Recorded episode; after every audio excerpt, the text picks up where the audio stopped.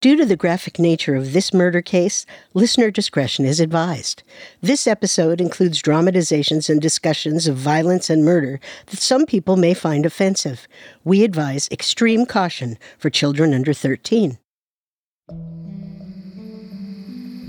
On a hot summer night in 1983, Karla Faye Tucker sprawled across her living room couch. Her boyfriend, Daniel Garrett, cracked open a beer and eased onto the seat beside her. She rested her legs in his lap and stretched. If it wasn't for Douglas Garrett, Daniel's brother, she'd be totally relaxed. She glared across the room and watched Douglas fidgeting in his chair. He looked crazy, sweaty, and pale. His eyes darted from the doors to the windows. Karla knew Douglas was uptight. He was a tightly coiled wire, always ready to spring but tonight he was just a mess. He looked scared and somehow sad, too. She felt a twinge of shame as she watched him bite his lip. She'd set him off by telling a bloody story. Douglas couldn't handle it, but she practically got high from recounting it. She loved to fight. Karla tried to extend an olive branch and change the subject, but it did no good. Douglas decided it was time to leave. Trying to make amends, Karla hopped off the couch and followed him out. She rubbed his back, but he jumped as if her touch scalded him. He climbed onto his motorcycle, and before Karla could ask what was wrong, he disappeared into the night. Karla didn't realize it, but it was one of the last times they'd ever see each other.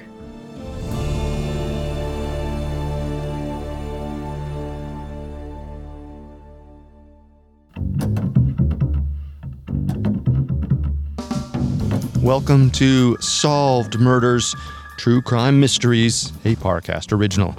I'm your host, Carter Roy. And I'm your host, Wendy McKenzie. Every Wednesday, we step into the world of true crime's most fascinating murder cases and tell the tale of how real life detectives closed the case. You can find episodes of Solved Murders and all other Parcast originals for free exclusively on Spotify. To stream Solved Murders for free on Spotify, just open the app and type Solved Murders in the search bar. This is our second episode on Jerry Dean and Deborah Thornton. In part one, we talked about how the two strangers met at a party and spent the night together. The next morning, they were discovered murdered in Jerry Dean's bedroom. In part two, we'll discuss how the police closed in on the murderers. We'll also talk about how one killer's change of heart sparked a worldwide debate about capital punishment. We have all that and more coming up. Stay with us. This episode is brought to you by Anytime Fitness. Forget dark alleys and cemeteries. For some, the gym is the scariest place of all, but it doesn't have to be. With a personalized plan and expert coaching, Anytime Fitness can help make the gym less frightening. Get more for your gym membership than machines. Get personalized support anytime, anywhere.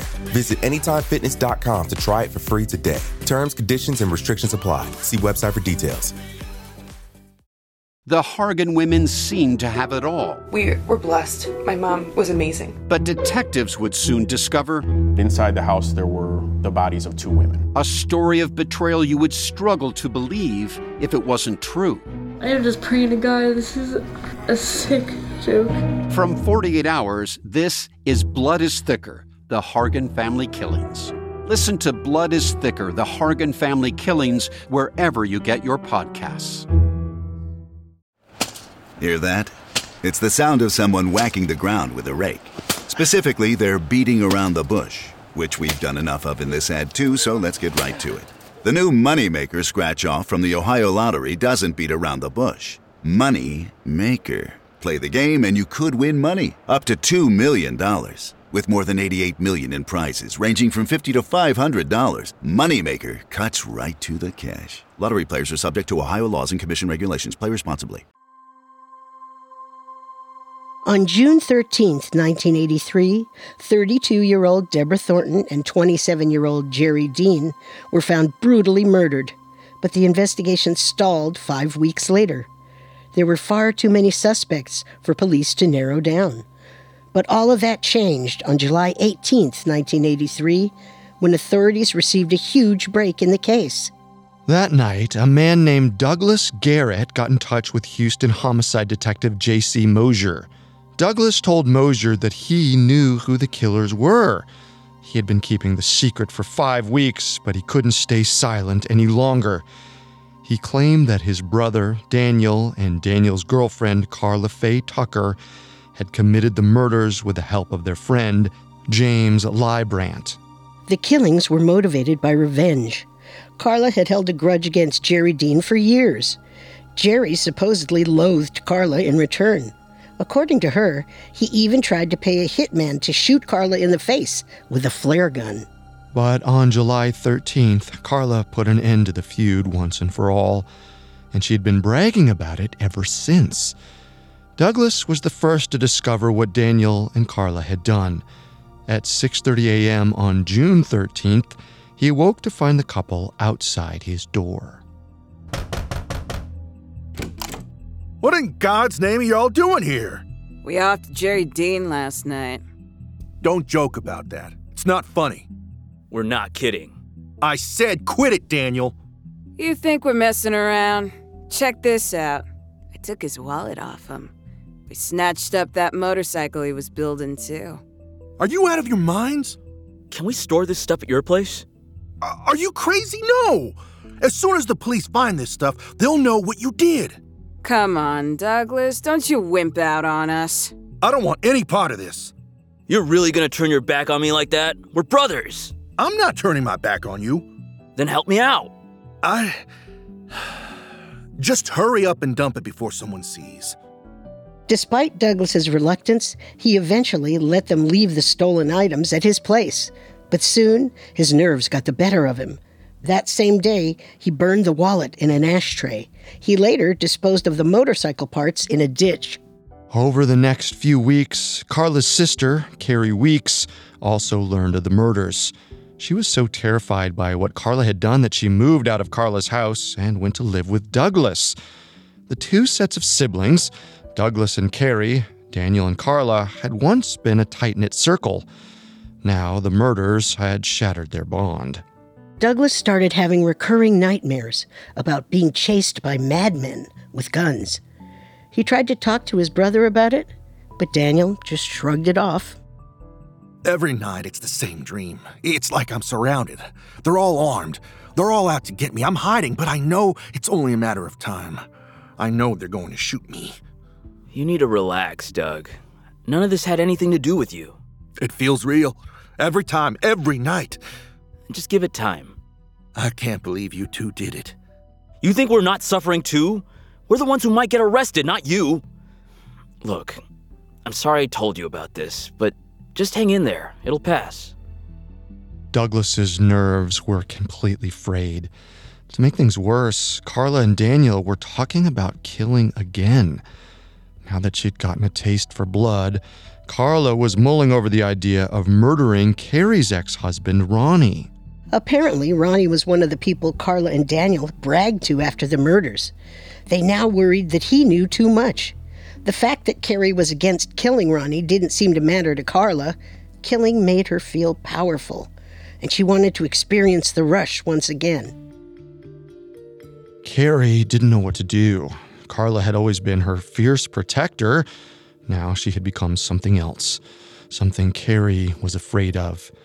She shared her concerns with Douglas, who worried that they could be considered accessories to murder if they stayed silent any longer. Ultimately, both Douglas and Carrie agreed they had to tell the police. Douglas chose to speak with Detective Mosier because the officer was a friend and because he knew Daniel personally. He occasionally visited the bar where Daniel worked, where they exchanged friendly chit chat. Detective Mosier couldn't believe that someone he knew could be responsible for such a brutal crime, but the truth was undeniable. After the phone call, Douglas and Carrie went down to the station to give their statements. They talked to police for two hours, telling detectives everything they knew.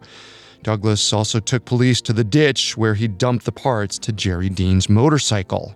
Afterwards, Mosier asked Douglas if he'd be willing to go back and talk to Daniel and Karla while wearing a wire. Douglas agreed.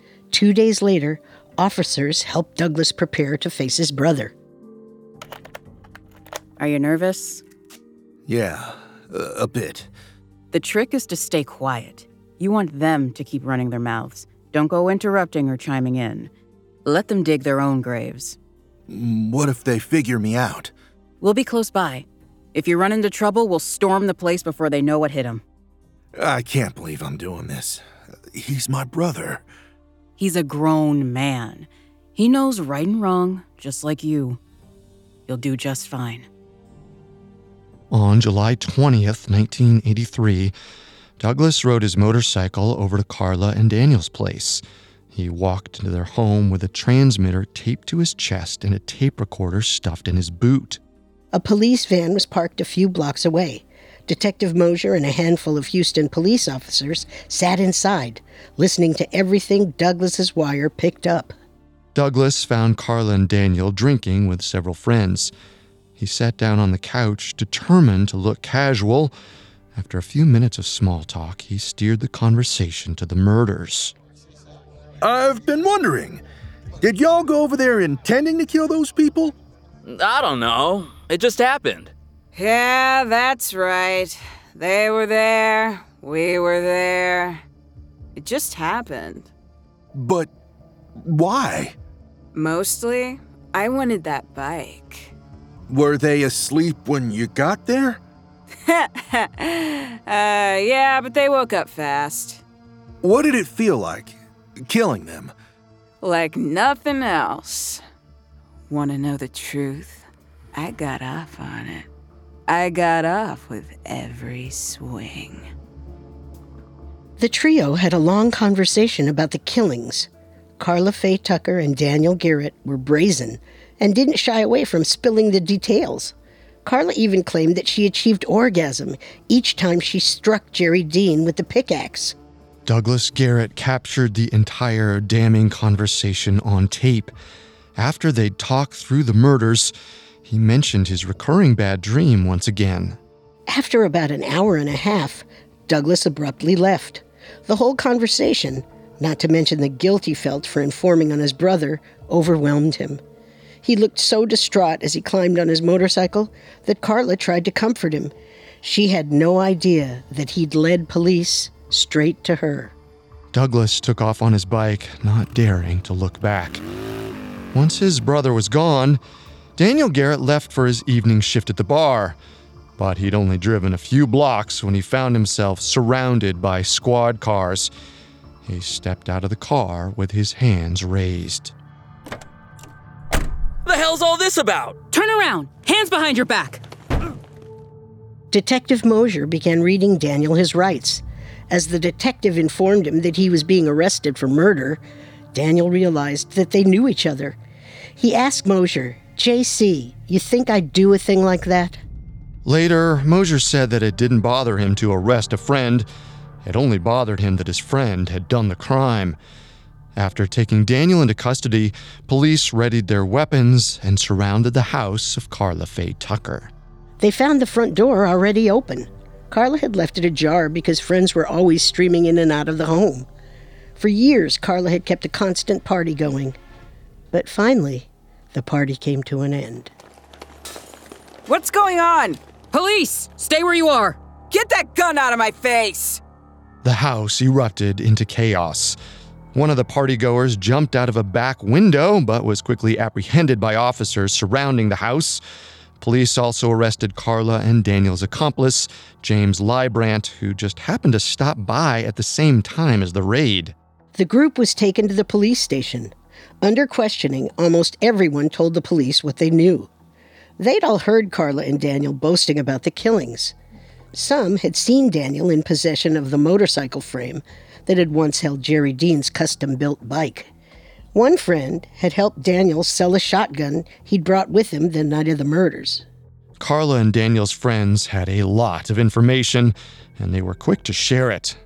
The only ones who kept silent were the killers themselves. What can you tell us about the night of June 12th? I can tell you I was loaded, crazy on pills. Honestly, I don't remember a thing. Ah. Officers couldn't elicit a confession out of Karla or Daniel, but at that point, it didn't matter. They were both charged with murder. Things didn't look good for Karla Faye Tucker or Daniel Garrett.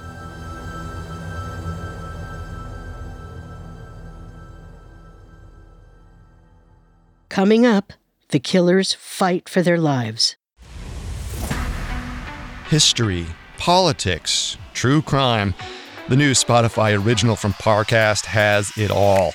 Hi, I'm Carter, and I am thrilled to tell you about the new series, Very Presidential with Ashley Flowers. It uncovers the most damning details surrounding history's most high profile leaders. Every Tuesday through the 2020 election, host Ashley Flowers shines a light on the darker side of the American presidency. From torrid love affairs and contemptible corruption to shocking cover ups and even murder.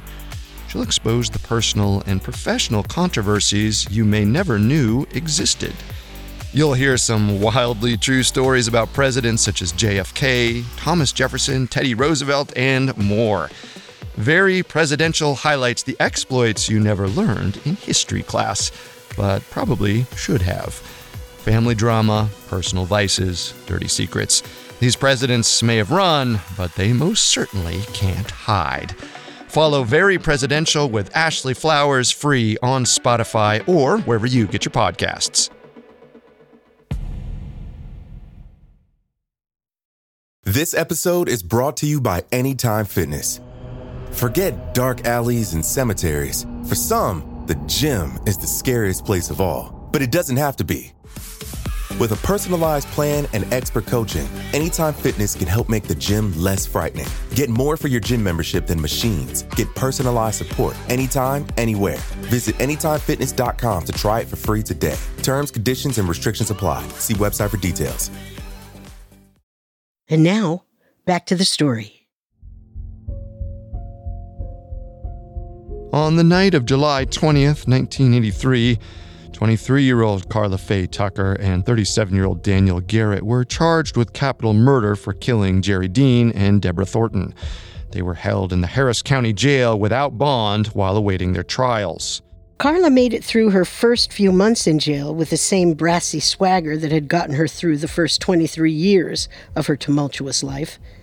When she first met her court appointed attorneys in October of 1983, one of her lawyers, Henry Oncken, recalled that he couldn't stand her because she didn't seem to care about anything. You may be my lawyers, but that doesn't mean I have to do what you say. Honey, you're looking at a needle in your arm unless you can convince 12 people that you deserve to live. You're not scaring me.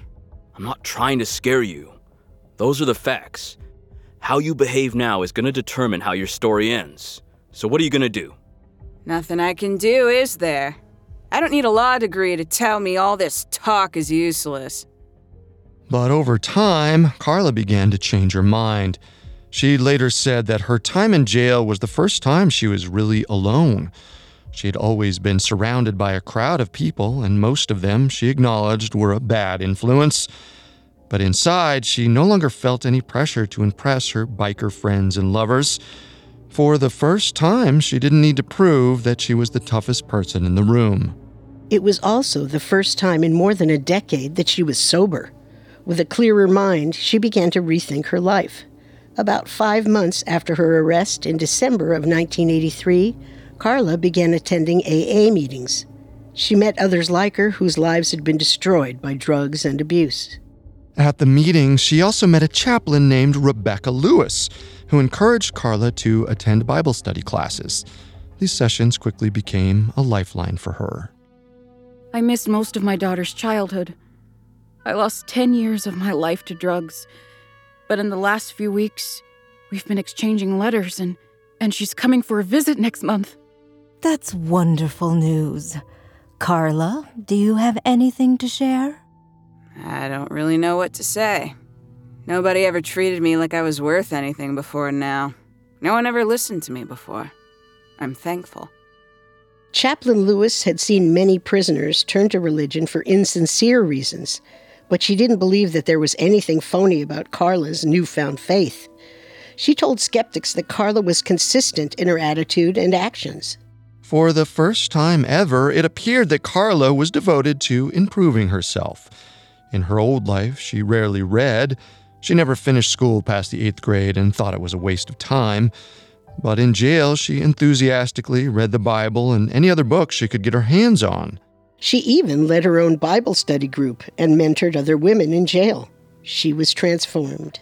Still, no amount of repentance could erase the deaths of Jerry Dean and Deborah Thornton.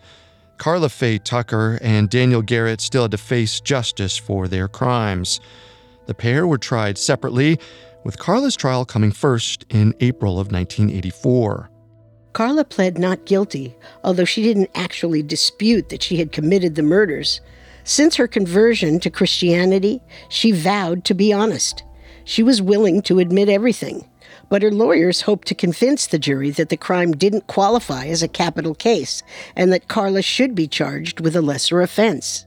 The defense suggested that Karla was under the influence of so many drugs at the time of the murders that she hardly knew what she was doing. They believed it was more of a sudden explosion of violence rather than a premeditated act. Some of the witnesses for the prosecution seemed to support this idea. Douglas Garrett was one of the individuals called to testify against Karla. Even as he accused her of murder, he suggested that she and Daniel weren't in control of their own actions at the time of the crime. Mr. Garrett, you turned in your own brother. Is that right? I did.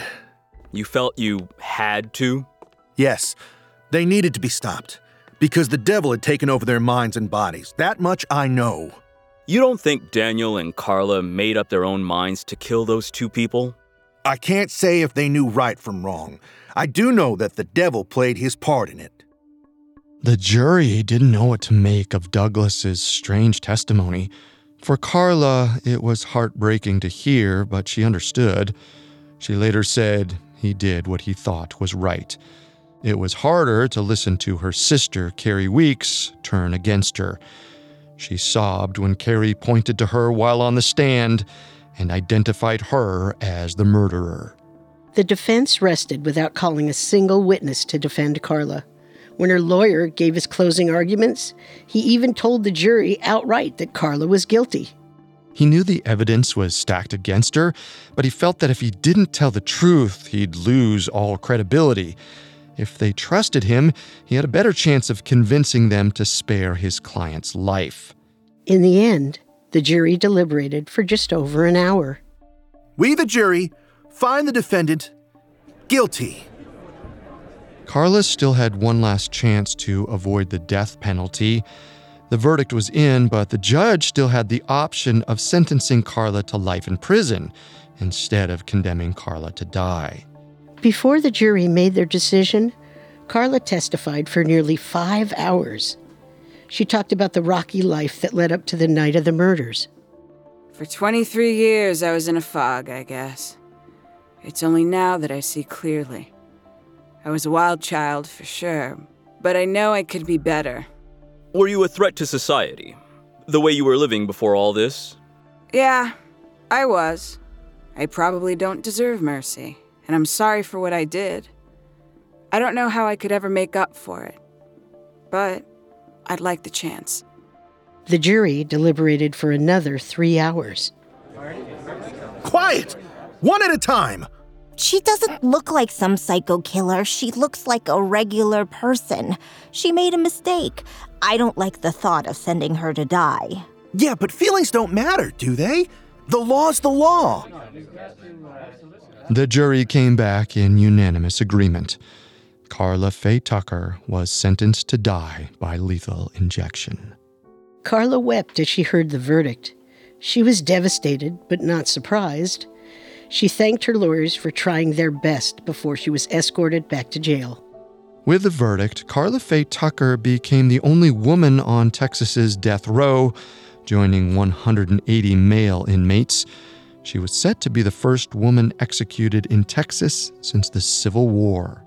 But her story wasn't over. By law, her case was automatically appealed. As she waited for her appeals to move through the justice system, she had one more task ahead of her. Karla agreed to testify against her boyfriend, Daniel Garrett, at his trial.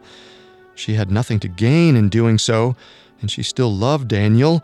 She hoped that he wouldn't be convicted, but in the end, she felt it was her duty to tell the truth. Karla's testimony cemented the case against Daniel.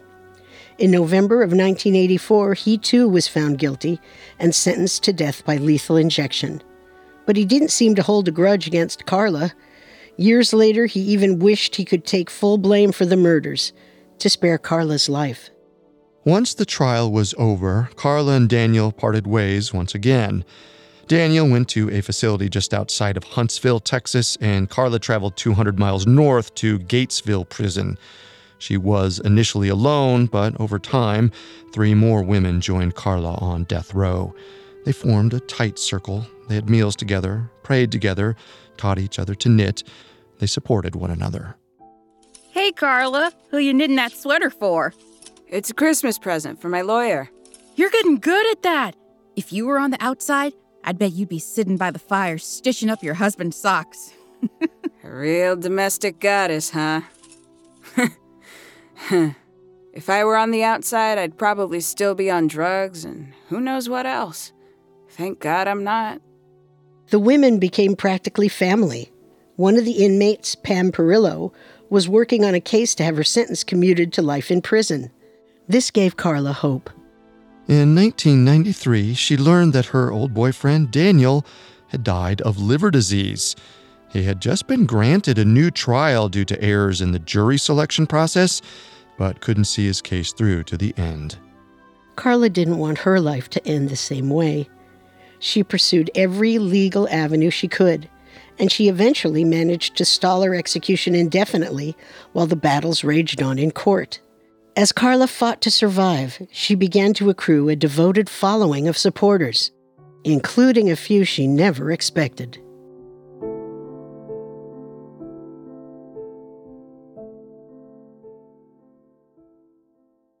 Coming up, Karla gets face to face with the people whose lives she destroyed. This episode is brought to you by Etsy. Sound the gifting panic alarm. You need to get an amazing gift. Wait, no, the perfect gift. Relax. Now you can use gift mode on Etsy. Gift mode on Etsy takes the stress out of gifting, so you can find the perfect item for anyone and any occasion. It's easy. Just tap or click gift mode on your Etsy app or Etsy.com. Then answer a few short questions about who you're shopping for and what they like. And gift mode instantly gives you curated gift ideas based on hundreds of personas. Now it's simple to find gifts made by independent sellers for all the people in your life. So whether you need a housewarming gift for the new homeowner or a birthday present for the pickleballer, Gift Mode has you covered. Need to find the perfect gift? Don't panic. Try Gift Mode on Etsy now. Hey, it's Kaley Cuoco for Priceline. Ready to go to your happy place for a happy price? Well, why didn't you say so? Just download the Priceline app right now and save up to 60% on hotels. So, whether it's Cousin Kevin's Kazoo concert in Kansas City, go Kevin, or Becky's Bachelorette Bash in Bermuda, you never have to miss a trip ever again. So, download the Priceline app today. Your savings are waiting. Go to your happy place for a happy price. Go to your happy price, Priceline. Now, back to the story.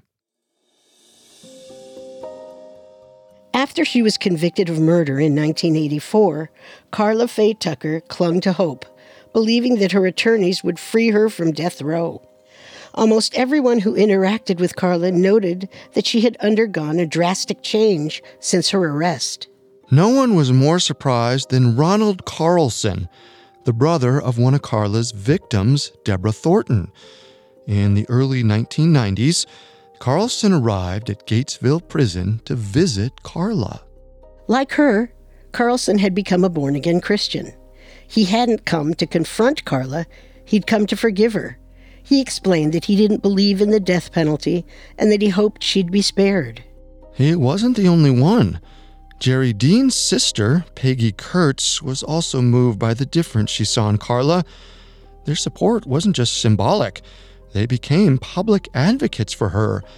Peggy made positive statements about Karla in an episode of 60 Minutes. Ronald made several talk show appearances trying to build a case to save Karla's life. As years went on, appeal after appeal was rejected. But Karla found new hope in the growing number of people who campaigned for mercy. In a surprising turn to some, conservative televangelist Pat Robertson spoke out in support of her. Even a representative for the Vatican weighed in, asking for clemency. Karla became a darling of many anti death penalty advocates, but as her notoriety increased, she gained just as many detractors. Deborah Thornton's husband, Richard, was among them. Every time supporters spoke out on Karla's behalf, he loudly reminded the world what she had taken away from him. He called her a heinous person and a monster. For those who had heard Karla's story, the details of the murders were impossible to forget, no matter how much she had changed. As one Houston Chronicle reporter wrote, no one could ever remove that pickaxe from the poster child image. Karla herself was honest about her past. In 1998, she wrote a letter to George W. Bush, then governor of Texas, requesting that her death sentence be reduced to life in prison in the letter, she didn't shy away from the brutal realities of what she had done. She wrote, The fact is, we went into the apartment, we brutally murdered two precious people, and we left out of there and even bragged about what we did for over a month after. In a last ditch effort to save her own life, Karla recounted her story one last time. She wrote about how, in the early morning hours of July 13, 1983, she chatted with her boyfriend Daniel Garrett and their friend James Librant while amped up on drugs. I know you hate him. He's no friend of mine, that's for damn sure. So why don't we teach him a lesson? What are you thinking? We go rob the place. I stole his keys, we can slip right in. If we go while he's at work. No, why wait? I say we go now. What if he's home? If he's home, then he better start praying. Around 3 a.m., James Librant drove the group to Jerry's apartment. James waited in the truck, while Karla and Daniel went around to the back entrance of the complex. They slipped inside while Jerry and Deborah slept in the bedroom. Daniel was armed with a shotgun, but as he looked around Jerry Dean's place, he noticed several other weapons. The living room was littered with tools Jerry used for his work installing cable and home security systems. Perhaps Daniel realized that a shotgun blast might wake the neighbors, so instead he grabbed a hammer. As the duo rustled around his home, Jerry Dean woke up. What's going on? Shut up. Karla? Karla burst into the bedroom and sat down on Jerry's lap. He squirmed away from her. When he noticed they were armed, he pleaded with her for his life. Move and you're dead. Karla, whatever this is about, we can work it out. It's too late. Don't think I don't know what you've been doing, taking out a hit on me, threatening Sean. You've got it wrong, Karla. Please. Jerry grabbed Karla's arms. They wrestled around on the floor for a few moments before Daniel intervened. He shoved Jerry away from Karla, then he raised the hammer and struck Jerry in the back of the head. Jerry fell to the floor and went still.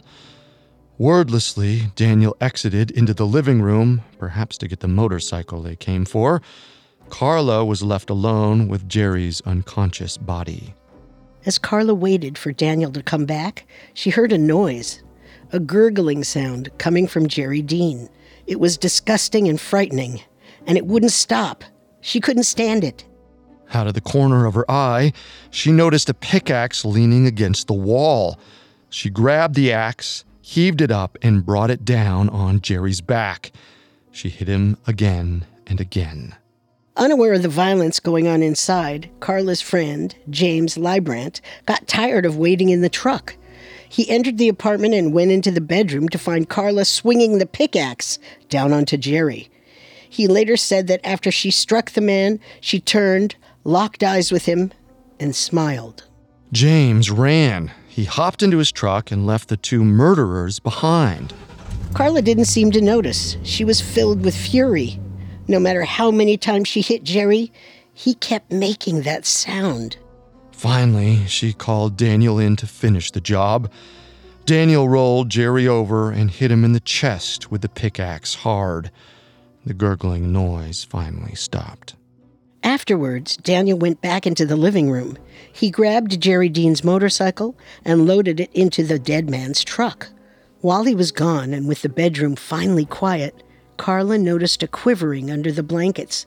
For the first time since entering the apartment, she realized that Jerry Dean wasn't alone. She peeled back the covers to find Deborah Thornton lying on the mattress, shaking with fear. Surprised, Karla grabbed the pickaxe once more and slammed it into Deborah's shoulder. Deborah fought back fiercely. She attacked Karla with the axe, still lodged in her body. Daniel once more came to Karla's rescue. He returned to the bedroom and separated the women. Karla and Daniel had a quick moment of discussion. What should we do? She hurt too much, babe. We only got one choice. God, it hurts. If you're going to kill me, just please hurry up. In response, Daniel kicked her in the head and knocked her onto the mattress. He wrenched the pickaxe from her shoulder and brought it down again. It was a fatal blow. As soon as she was dead, Karla and Daniel left. It was near dawn as they sped away in Jerry Dean's stolen truck. The long night of violence was over. Nothing Karla did in the aftermath could erase the lives lost. She was convicted in the state of Texas, where more than 60% of residents supported capital punishment. So did their governor, George W. Bush. Karla knew all along that escaping the death penalty would be an uphill battle. Ultimately, it was a battle she lost. In early 1998, Karla ran out of appeals, stays, and clemency requests. On February 3rd, nearly 15 years after the murders, 38 year old Karla Faye Tucker was executed by lethal injection. She was buried in Forest Park Lawndale Cemetery in southeast Houston. The funeral attendants included Deborah Thornton's brother, Ronald Carlson, and J.C. Mosier, the detective who helped solve the murder investigation and bring the killers to justice. Karla was laid to rest surrounded by some of the people with the most cause to hate her. Instead, they grieve the loss of another human life. Karla and Daniel paid the ultimate price for their brutal crimes. The deaths of Jerry Dean and Deborah Thornton were tragic and senseless. But if nothing else, the life and death of Karla Faye Tucker served as a reminder of humanity's extraordinary capacity for forgiveness.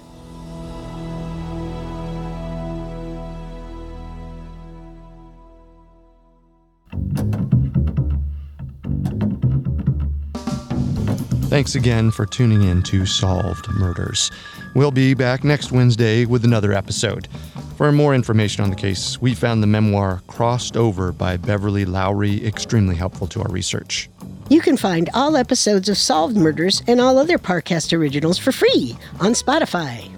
Well, not only does Spotify already have all your favorite music, but now Spotify is making it easy for you to enjoy all of your favorite Parcast originals, like Solved Murders, for free from your phone, desktop, or smart speaker. To stream Solved Murders on Spotify, just open the app and type Solved Murders in the search bar. We'll see you next time. If we live till next time. Solved Murders True Crime Mysteries was created by Max Cutler and is a Parcast Studios original. It is executive produced by Max Cutler. Sound design by Michael Langsner, with production assistance by Ron Shapiro, Carly Madden, and Isabella Way. This episode of Solved Murders was written by Christina Pammies, with writing assistance by Abigail Cannon.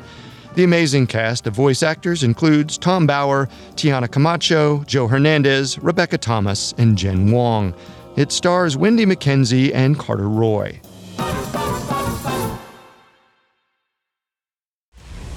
It's the most powerful position in American politics, and arguably the world. But behind the oath to preserve, protect, and defend lie dark secrets posed to leave some legacies in disgrace.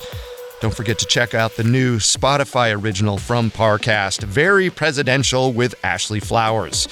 Every Tuesday through the 2020 election, host Ashley Flowers shines a light on the darker side of the American presidency, exposing wildly true stories about history's most high profile leaders.